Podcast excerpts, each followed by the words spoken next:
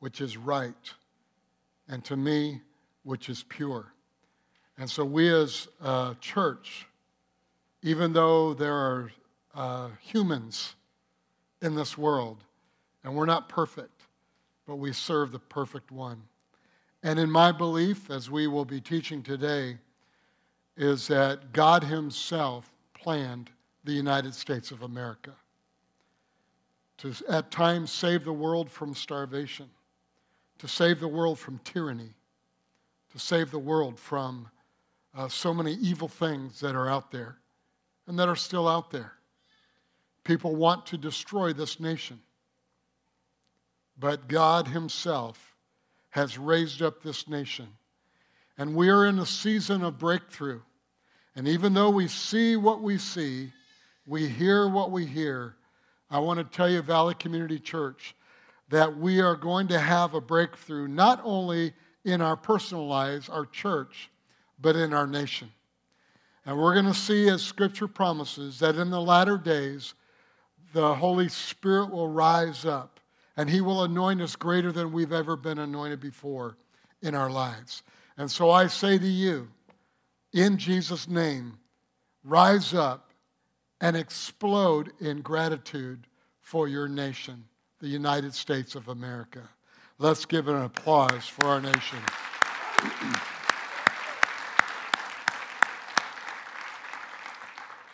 It is so good to see you. My wife and I took a few days off, and Dr. Remy, I want to thank you uh, for the message that was given.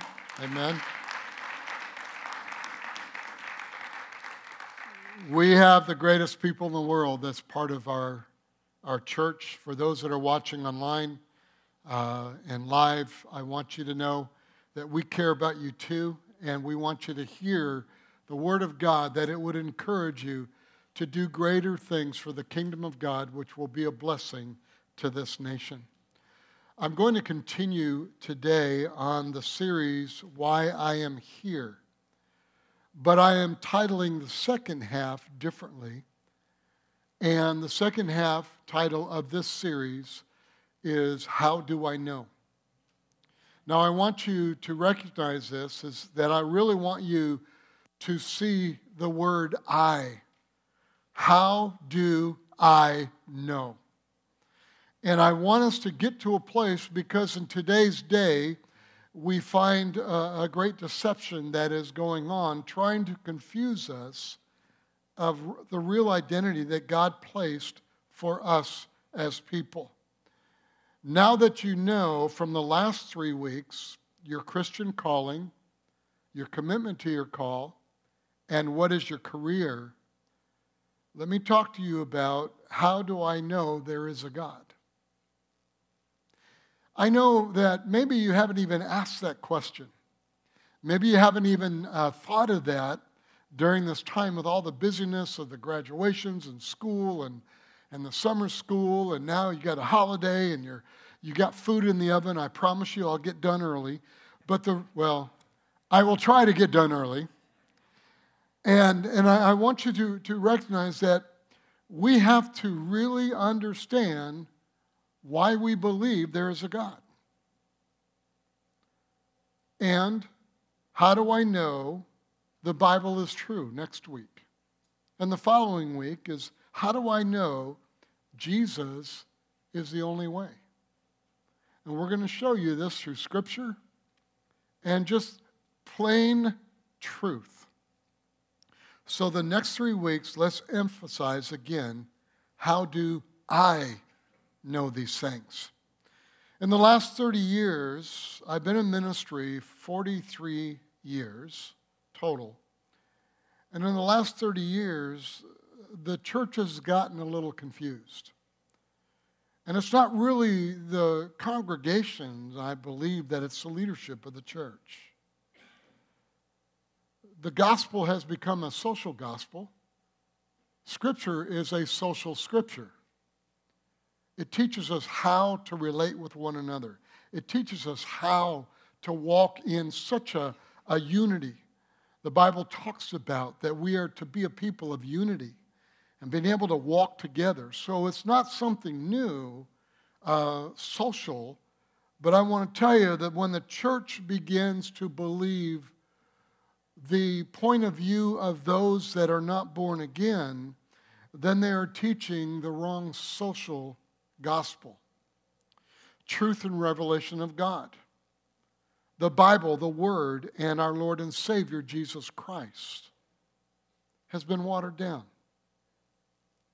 And we need to recognize in this deception that sometimes us, we, leadership in the church, and even in the congregation, the church can begin to believe the people's social gospel instead of God's social gospel.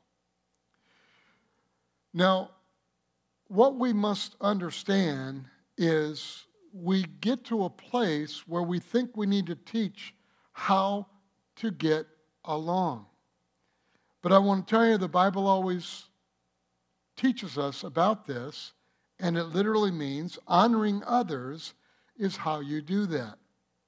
So, teaching the social gospel of this is what I believe, and I have freedom to believe whatever I want to believe, is not a true or truth.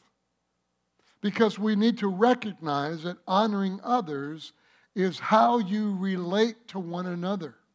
Is that we have to honor one another, but there still is a truth that all of us need to believe. And that's what we're going to do in the next three weeks. I'm going to show you and not debate with anybody, not try to press things on you. But I'm going to show you how the deception can be removed in our lives and we can still accomplish this socially uh, thing that our founders planned to break out of slavery, to break out of tyranny, to break out of all these things so that we can live the calling of God that is on all our lives. This is the greatest nation in the world. All those years of preaching the gospel, I have never had a government official come in and tell me that there are certain things that I cannot teach because there's freedom. Now, in this series, I again want to emphasize the word I, or how do I know? So today, how do I know there is a God. Let's begin with the first point. There is a correct worldview. It's called Christianity. I'll say it again.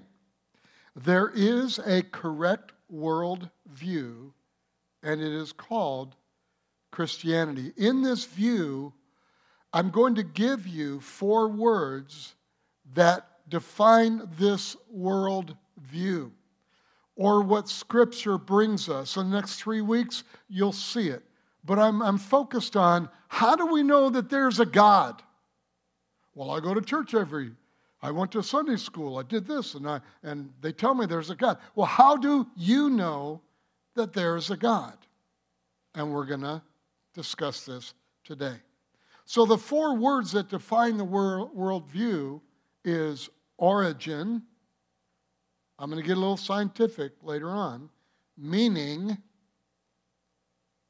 morality, and destiny. Origin, meaning, morality, and destiny. It's a worldview that's going to fulfill you as a person, must address these four things. So let's explain these four things basically with a question. The first one, origin, bottom line is how did I get here? If you're going to have a worldview that you can live with and it fulfills you, you would like to know how you got here. Christianity is you were created by God. And we will discuss this a lot. The next question that we should ask, or the second thing we need to word, is the word meaning is why am I here? The last three weeks we talked to you about your calling, what God placed in you. Why are you here?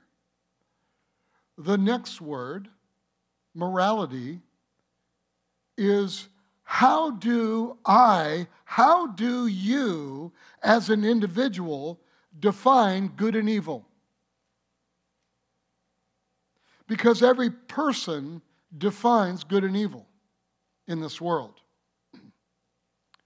Ask yourself, then, how do you define good and evil? The fourth word is destiny. What happens to me after death? I don't have time to show you and teach you. I did a study about 25 years ago on Buddhism, Hinduism, and Islamism. One of these value words are not in these religions, and they can't answer the four. It's extremely, extremely important, church, and I'm talking to the believer, that you're able to determine what your worldview is. If we're going to walk in our calling, if we're going to walk in our careers, we're going to do these things in this world, then we need to understand these things and understand our worldview that way that we are not deceived or deception cannot come into our homes. And as scripture says, the enemy comes to steal, kill, and destroy. Before we continue, let me tell you of a pastor that I'm going to ask you to Google, but I'm going to also tell you that this pastor fell in sin in his latter years of his life.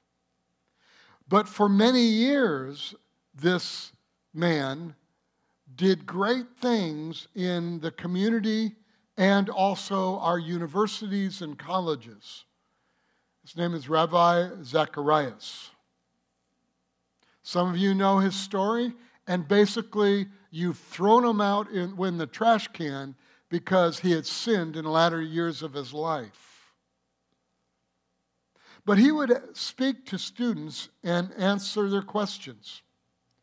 He passed away May 19th, 2020, of cancer at 74 years of age. One question was asked of him, and the question is why are you so afraid of subjective morality? That's a buzzword of today subjective morality. I'll show you what it is, I'll explain it to you. Subjective morality meaning is each person decides what is right for himself or herself. Have you heard that a little bit today? Many Christians today say, well, every person should be able to be free and to decide what's right for them. Okay, Scripture teaches freedom. But there is freedom when there is a consistent belief. So, what that tells me, many believers have not thought this through or their world view through. So the student asks, Why are you so afraid of this? And so Ravi's answered was this Do you, to the student, do you lock your doors at night? The student says, Of course, I live in, they said, certain place. And then the rabbi said in that statement, You're the one afraid of subjective morality. Because if morality is subjective, then someone might decide that it's moral to put a bullet through your head. Because they have the freedom to decide what's right or wrong. You can't have subjective morality because murder is wrong, flat out. Matter of fact, the Bible, and the commandment says, Thou shalt not commit murder. It doesn't say, Thou shalt not kill.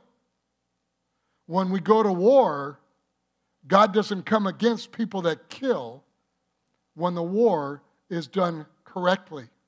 It says, Thou shalt not commit murder. And so I hear all the time in the subjective morale, well, you're talking about this trying to put rules and regulations on me. How come the Bible says, Thou shalt not kill? Then if you do this or do this, okay, that's the argument. But bottom line, you got to go back to morality or truth. The Bible says, Thou shalt not commit murder. There's a difference.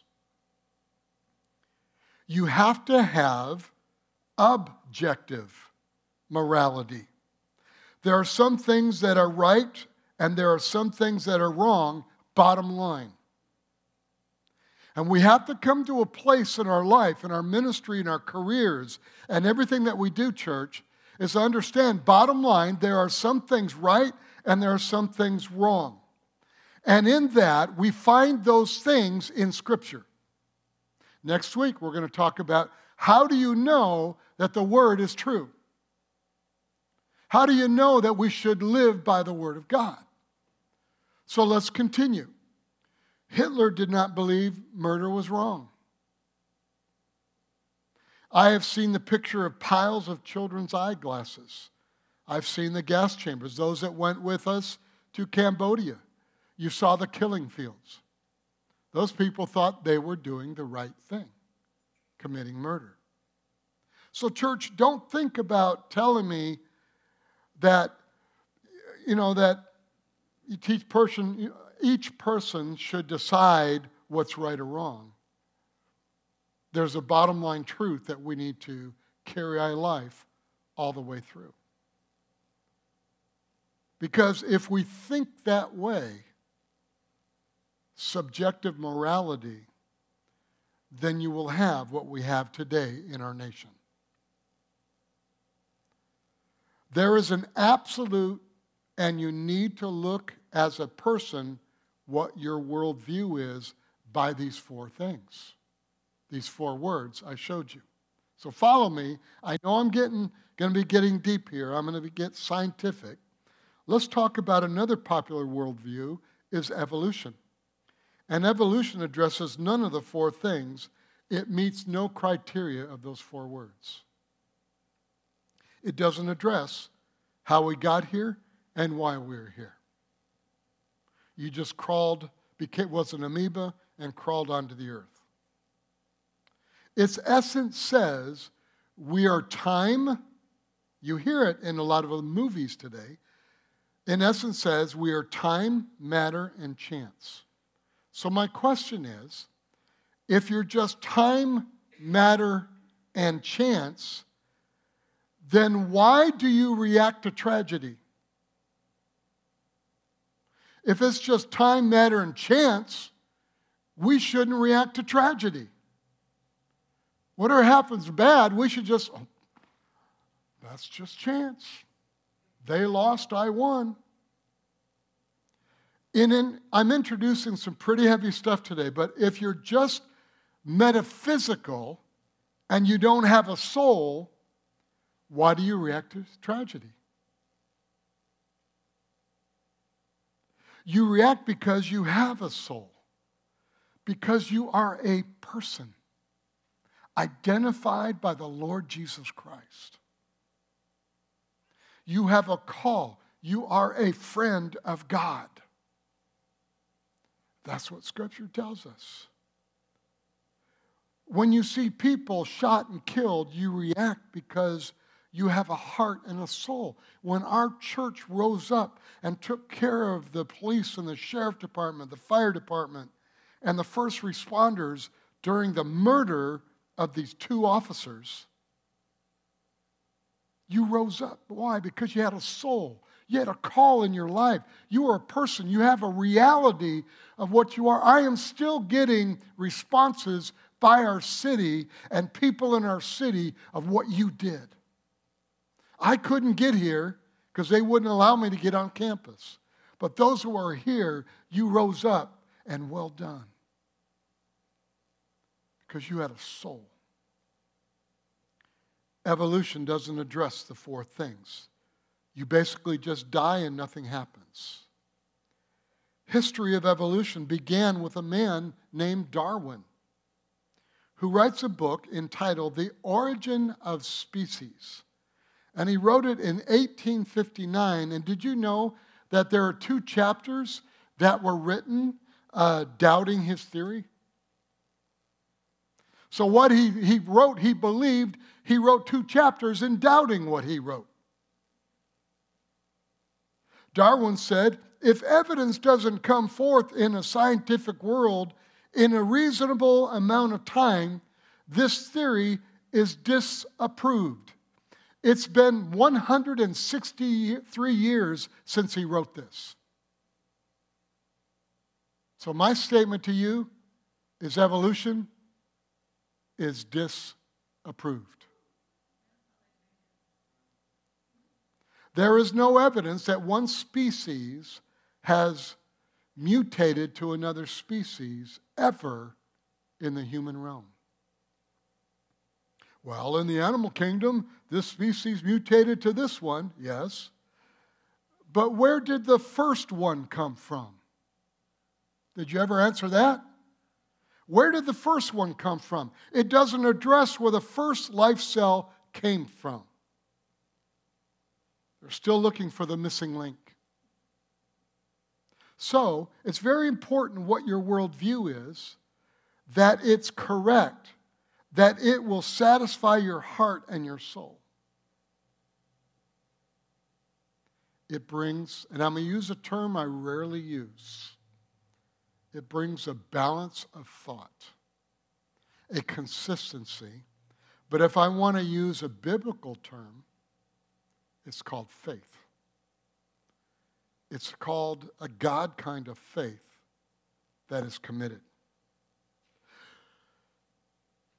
The answer again is Christianity. You're created and called by God. The second point I will tell you with a disclaimer. And I'm not going to talk real fast like they do on the radio or the, the news. Let's talk about atheism and agnosticism. Atheism and agnosticism. An atheist says there is no God. So here's my second point there is no such thing as an atheist. There's no such thing as an atheist. It is scientifically impossible to be an atheist. And I'm going to show you why. Even if you don't believe me, you don't have an answer to what I just said. The definition of an atheist is a person who states there is no God. Now, because that doesn't work, that verbiage. Now they've changed the definition of an atheist in a lot of the newer books. Many books have changed the definition to this An atheist is a person who doesn't believe in the existence of God. Notice the change. In everything, worldview, that is not based on Scripture, they always change. If you study Buddhism, Islamism, all that, I'm not against people. I love people. God loves people. But when they continually change things, the Word of God is the same. Jesus Christ, the Word, is the same yesterday, today, and forever, and it never changes. And we'll prove that to you next week. So, a person who doesn't believe in the existence of God, why? They too know it is foolish to be an atheist. So, they're trying to water down their definition. So, let me explain that statement. All right, follow me. In order to say something doesn't exist, you would have to have all knowledge. Well, here's an illustration. If you said, Did you know in California there is no such city named El Monte? All of you would say, You're lying. All right? My question would be Have you been in every city in California? I would tell you there's not one person in this house or listening that you've been in every city in California. Have you studied California? because I've been in El Monte and have first knowledge of El Monte. And in El Monte, there are some wonderful, great people who gather here. See, you must know everything of California and been to every city to say there is not a city called El Monte.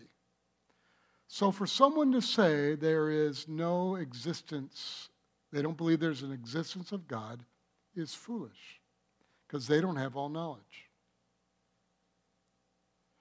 Now, the studies show the smartest person in the world has less than 1% of all knowledge. Follow me. Okay, I, am just I'm just trying to help you because what we're doing is we've talked about our call.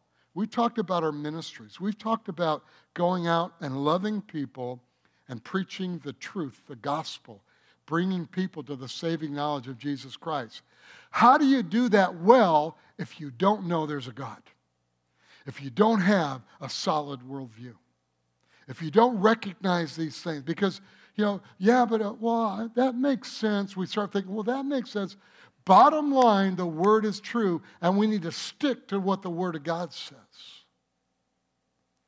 So, how much does the smartest person know of all math? How many of you? I've done all these trigonometry, calculus, and algebra. Some of us can't even pronounce that word. How much does the smartest person know of all history? Were you there? How much does he know of all the states in the United States or all the countries? Can he speak every language in the world fluently and dissect every sentence, every consonant, every vowel, and conjugate every verb in every language? Now, I lost some of you because you don't know what the word conjugate means.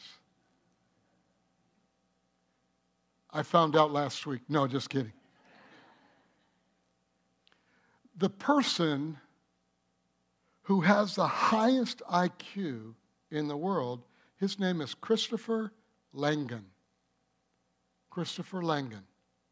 And one statement was from him smartest person in the world that's recognized you can prove the existence of God, the soul, and the afterlife using mathematics.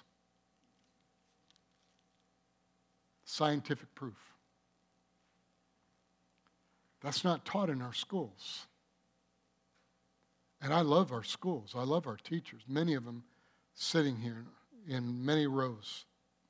So let's say the smartest person in the world has 2% of all knowledge and it's you. Is it possible in the 98% of all knowledge that you don't have or something you don't have or something exists that you don't know about? Is it possible that someone that says there's no existence of God, that in that 98%, the smartest person in the world, that there could be the existence of God? So to say I'm an atheist is foolish. It's foolish. Matter of fact, the Bible tells us, Psalm 14:1, the fool has said in his heart, there is no God. Fool means, it's deep, watch this, foolish person. You can say, I don't know if there is a God. Now, what that would be is agnostic. Gnostic comes from the word gnosticis, means knowledge. And you put ag, ag, means does not know there is a God or have full knowledge of it. Okay? There are a lot of people who haven't come to the revelation that God is real. And, church family, we live in the greatest nation in the world. Freedom to preach the gospel with our life. There are people that are dying without the knowledge of God, and it's up to us to do this. Wherever you're at. I'm not talking about going to work and standing on a pulpit and preach. No, you be the best worker. You preach the gospel by being the best employee or the best boss or the best mom, the best dad.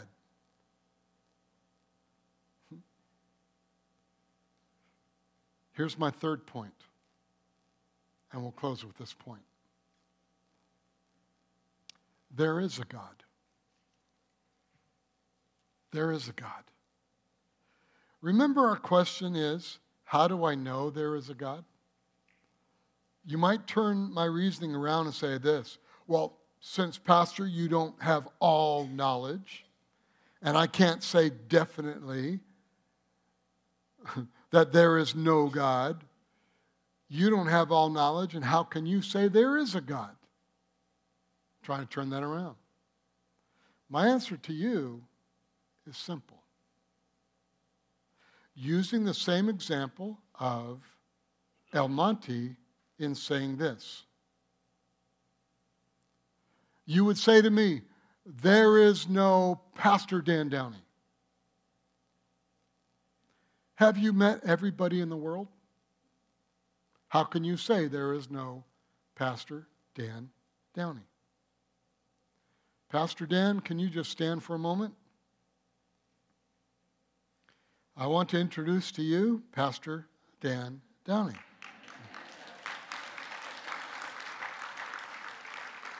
Thank you, Pastor. So you can't tell me there is no Pastor Dan Downey unless you've met everyone in the world and Dan wasn't there.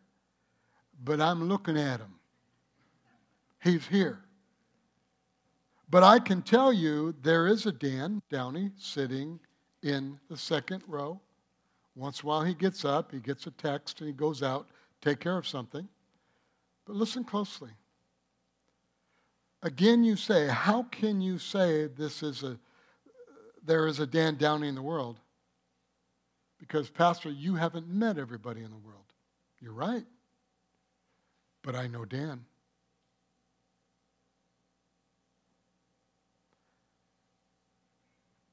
I don't have to meet everybody in the world because I met Dan Downey. I can tell you there is a Dan Downey because I've met him. I talked with him, and he is my friend. His character is amazing. He's faithful to his call. He's a blessing. He memorizes scripture. He sings halfway decent, too. Notice I said halfway. He's a good man. I know Dan. I can tell you there is a God because I met him. I talk with him every day, and he's my friend. And I could spend three weeks. I've spent months talking to you about God's character. He's pure, He's holy, He's faithful. He's a lover of my soul. He's a father, He's a savior. He's a baptizer in the Holy Spirit. He's a healer. He calls me. He comforts me. He's a God. That is my Savior. When I was 18, I had a worldview or no worldview. I was living blindly. I had someone explain to me not the details of the cross, but the details of God's love. And I received Jesus Christ as my personal Savior. I met him then. And then I began to learn about him. In the Christian worldview, God created you. And God didn't create robots. He created you with a mind so you can think, with a heart so you can feel, and with a will so you can choose. God will never force you to choose Him. You have to make a choice to choose Him. Scripture says, Pastor Dan, you quoted it uh, to me this morning, and I knew it was in my, my text that I wrote in a couple weeks ago. The Bible says, taste and see that the Lord is good. How do you know that there is a God? You taste Him, who He really is. He will never leave you nor forsake you. The Bible teaches us of who He is and what He has accomplished in and through us. You see the, the arteries and the veins of, of God Himself in so many things in our world. How do we face a tragedy? Because we are, we are humans created in the image and likeness of God. When two officers are killed, that we knew these officers. How do we face this? Because there's a God that hates evil, and we hate evil too because we have determined to know what true evil is. It was demonic. But God Himself brings comfort to us during these tragic times. Why would God allow these to happen, these things to happen? Because mankind has been given a choice either to choose righteousness or unrighteousness, either to choose good and evil. But good and evil are described in Scripture. God is the one that defines it. And when you have a Christian worldview, then your worldview of what is good and what is evil never changes. Doesn't change with culture, it stays the same. But all of us at some time in your life has chosen to go the wrong way. But the God that I know, God sent Jesus to die an agonizing death on the cross to pay for all of my sins, all of your sins. Why? So if we believe in Jesus and submit our will to Jesus, we can be saved, the Bible says. The Bible says, For by grace are you saved by grace. For by grace are you saved through faith. Excuse me. But let me read Ephesians 2, verse 8 through 10. And I'm going to read it out of the Message Bible. Now, God has us where He wants us, with all the time in this world and the next to shower grace and kindness upon us in Christ Jesus. Saving is all His idea and all his work. All we do is trust in him enough to let him do it. It's God's gift from the start to finish. We don't play the major role. If we did, we'd probably go around bragging that we'd done the whole thing. No, we neither make nor save ourselves. God does both the making and saving. He creates each of us by Christ Jesus to join him in the work that he does. The good work he has gotten ready for us to do. Work we had better be doing. that we had better be doing. So if we believe in Jesus and submit our will to Jesus, we can be saved, the Bible says forgiven of all our sins, and spend eternity with God. You have a soul. Watch this. You have a soul, and it will live on past your body. God's plan. The question is, is your is it going, your soul, is it going to live in heaven with God or in hell without God?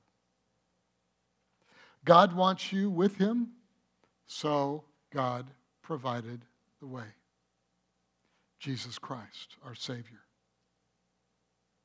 The only problem is He gave you a choice. And in Matthew 18 20 says, God will show up if you want Him. How do you know that there is a God? You want Him, He will show up. See, when you sit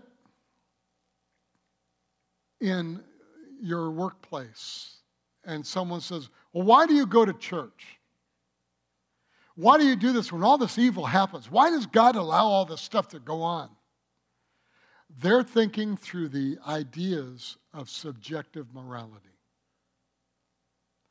They're thinking that I have to make, have control of everything in my life because if you're saying that there's a God, this God will never do anything right because look what he allows in this world. Because their mentality is subjective morality. It's that everybody decides what is right or wrong. That's why you have murderers. That's why you have people, because they think they have a right to kill someone, murder someone for what they want. The Bible says, Thou shalt not commit murder, thou shalt not lie. See, the Ten Commandments is bottom line how do you relate with God and how do you relate with one another? A lot of people think the Ten Commandments are telling you don't, don't, don't, don't, don't. The Ten Commandments are freeing you up. A mentor of mine, his name was Pastor Ron Mehl. Some of you have been at Life Pacific and all the, the different uh, universities, Angelus Temple. Ron Mehl uh, wrote a book called The Tender Commandments. Powerful book that talks about that it's not just do's and don'ts, it's a freedom when you have a correct worldview to be able to live a life of joy and freedom. That's what God wants you to do. But He's saying, I'm here. All you need to do is want me, and I will present myself to you. Most other religions, most other belief systems, worldviews, teaches you humanism that you are the God. You are the one that makes a decision. You are the one that decides what's right and wrong. And God says, No, I've set it up that if my people will submit to my will and my ways and know my ways, I will heal your land. That's what's happening in the church today. That's what's happening with you.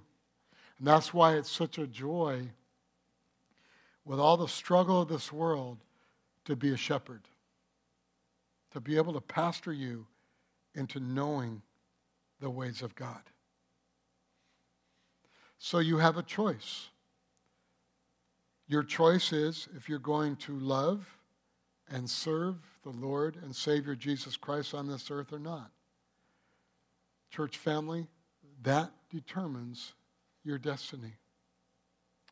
Now, stay with me, and many of you that are believers, pray with me now in a silent way. If you are listening to me and watching, the Bible says if you believe in your heart and confess with your mouth that Jesus Christ is Lord, you will be saved. It's not by your works. It's not by being the, you know, the best person in the world or even the smartest person in the world. God set it up simply. He did the work. What he wants you to do is by faith believe in that work and allow him to reveal himself to you. And when you do that, I promise you, he will show you himself. And so if you ask your, your question here, how do I know that there is a God? He will show you. He's there. When things are tough in your marriage, when things are tough with your children, maybe your children have gone astray and they're doing things that you know are wrong, God will show you his comfort his truth to help you along the way. But always remember, our founding principles of this nation, the Declaration of Independence, is based on Scripture. So that give the freedom to be able to seek God. There's only one God that is alive, and his name is Jesus Christ. Amen. And I'm going to show you that. Amen. I'm going to show you that in the next couple of weeks. We're going to see it in the Word. We're going to see it everything, but it takes a person to believe and to have faith. So if you're here in this room or watching on TV listening on your computer, I want you to recognize this. You have a choice, and you need to make that choice. And when you do, and those four words that we talked about, God will fulfill those, and He'll show you every one of that. And you will have an objective morality that will decide the decision.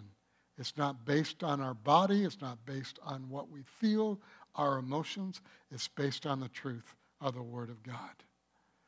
And I'm going to say this to you, and I'm going to be very straight, and I'm not going to back away from my statement. Abortion is wrong.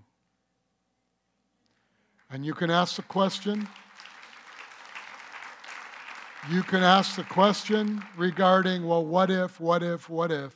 And I'm going to, I'm going to say to you, what if comes by understanding that abortion is wrong but the reality is, if it's going to save a life, then there's going to be an ability to be able to work. And even then, you need to be praying and asking God what decision you need to make. Amen. So I will not argue with people, but I will tell you my base of my decisions and choices and belief system is on the Word of God. Next week, I will show you, and I want to tell you uh, the, the lies of, of the world going out there on the news and everything. They're taking away your rights. I, I just want to tell you no, they're giving back the rights to the people by overturning this 50 years ago. Getting the rights back to the people, that you have a choice. That's the founding principles of our Declaration and our Constitution. And I want to tell you that I'm preaching, and that's the founding principle of the Word of God, that you have the freedom to choose. Amen. But to choose the difference between right or wrong. And I will stand in front of anybody and say, in many cases, not because I feel it, not because I'm emotional about it, but because the Word of God says it. Life begins at conception. Let's all stand. See, you can talk about these things without being emotional. Everyone, are you with me? Okay, I know I got deep here today, got a little scientific, but you can talk about these things without being emotional. That is a, a terminology that is used, a, a, a constant thing that is used in our world, world point of view, that is not based on Scripture, to be emotional first. And what you need to do is sit and listen and love people. That's what we're trying to do. We're not trying to get them to be perfect, we're trying to get them to be saved and to be introduced. Like, we know there's an El Monte, we know that there's a Dan Downey, and we know that there is a God. Father, Son, the Holy Spirit. Our Savior's name is Jesus the Christ. Amen. Amen. Father, I thank you for our church family. Thank you, Lord, for all those watching all over the world, all the churches in many different countries. In Jesus' name, I proclaim people to be saved and healed, filled with the Holy Spirit, and walking in your ways, Father. Thank you, Lord, for our lives. Thank you, Lord, for our church. Bless this family greater than it's ever been blessed. In Jesus' name, amen. Amen. God bless you. We'll see you next week.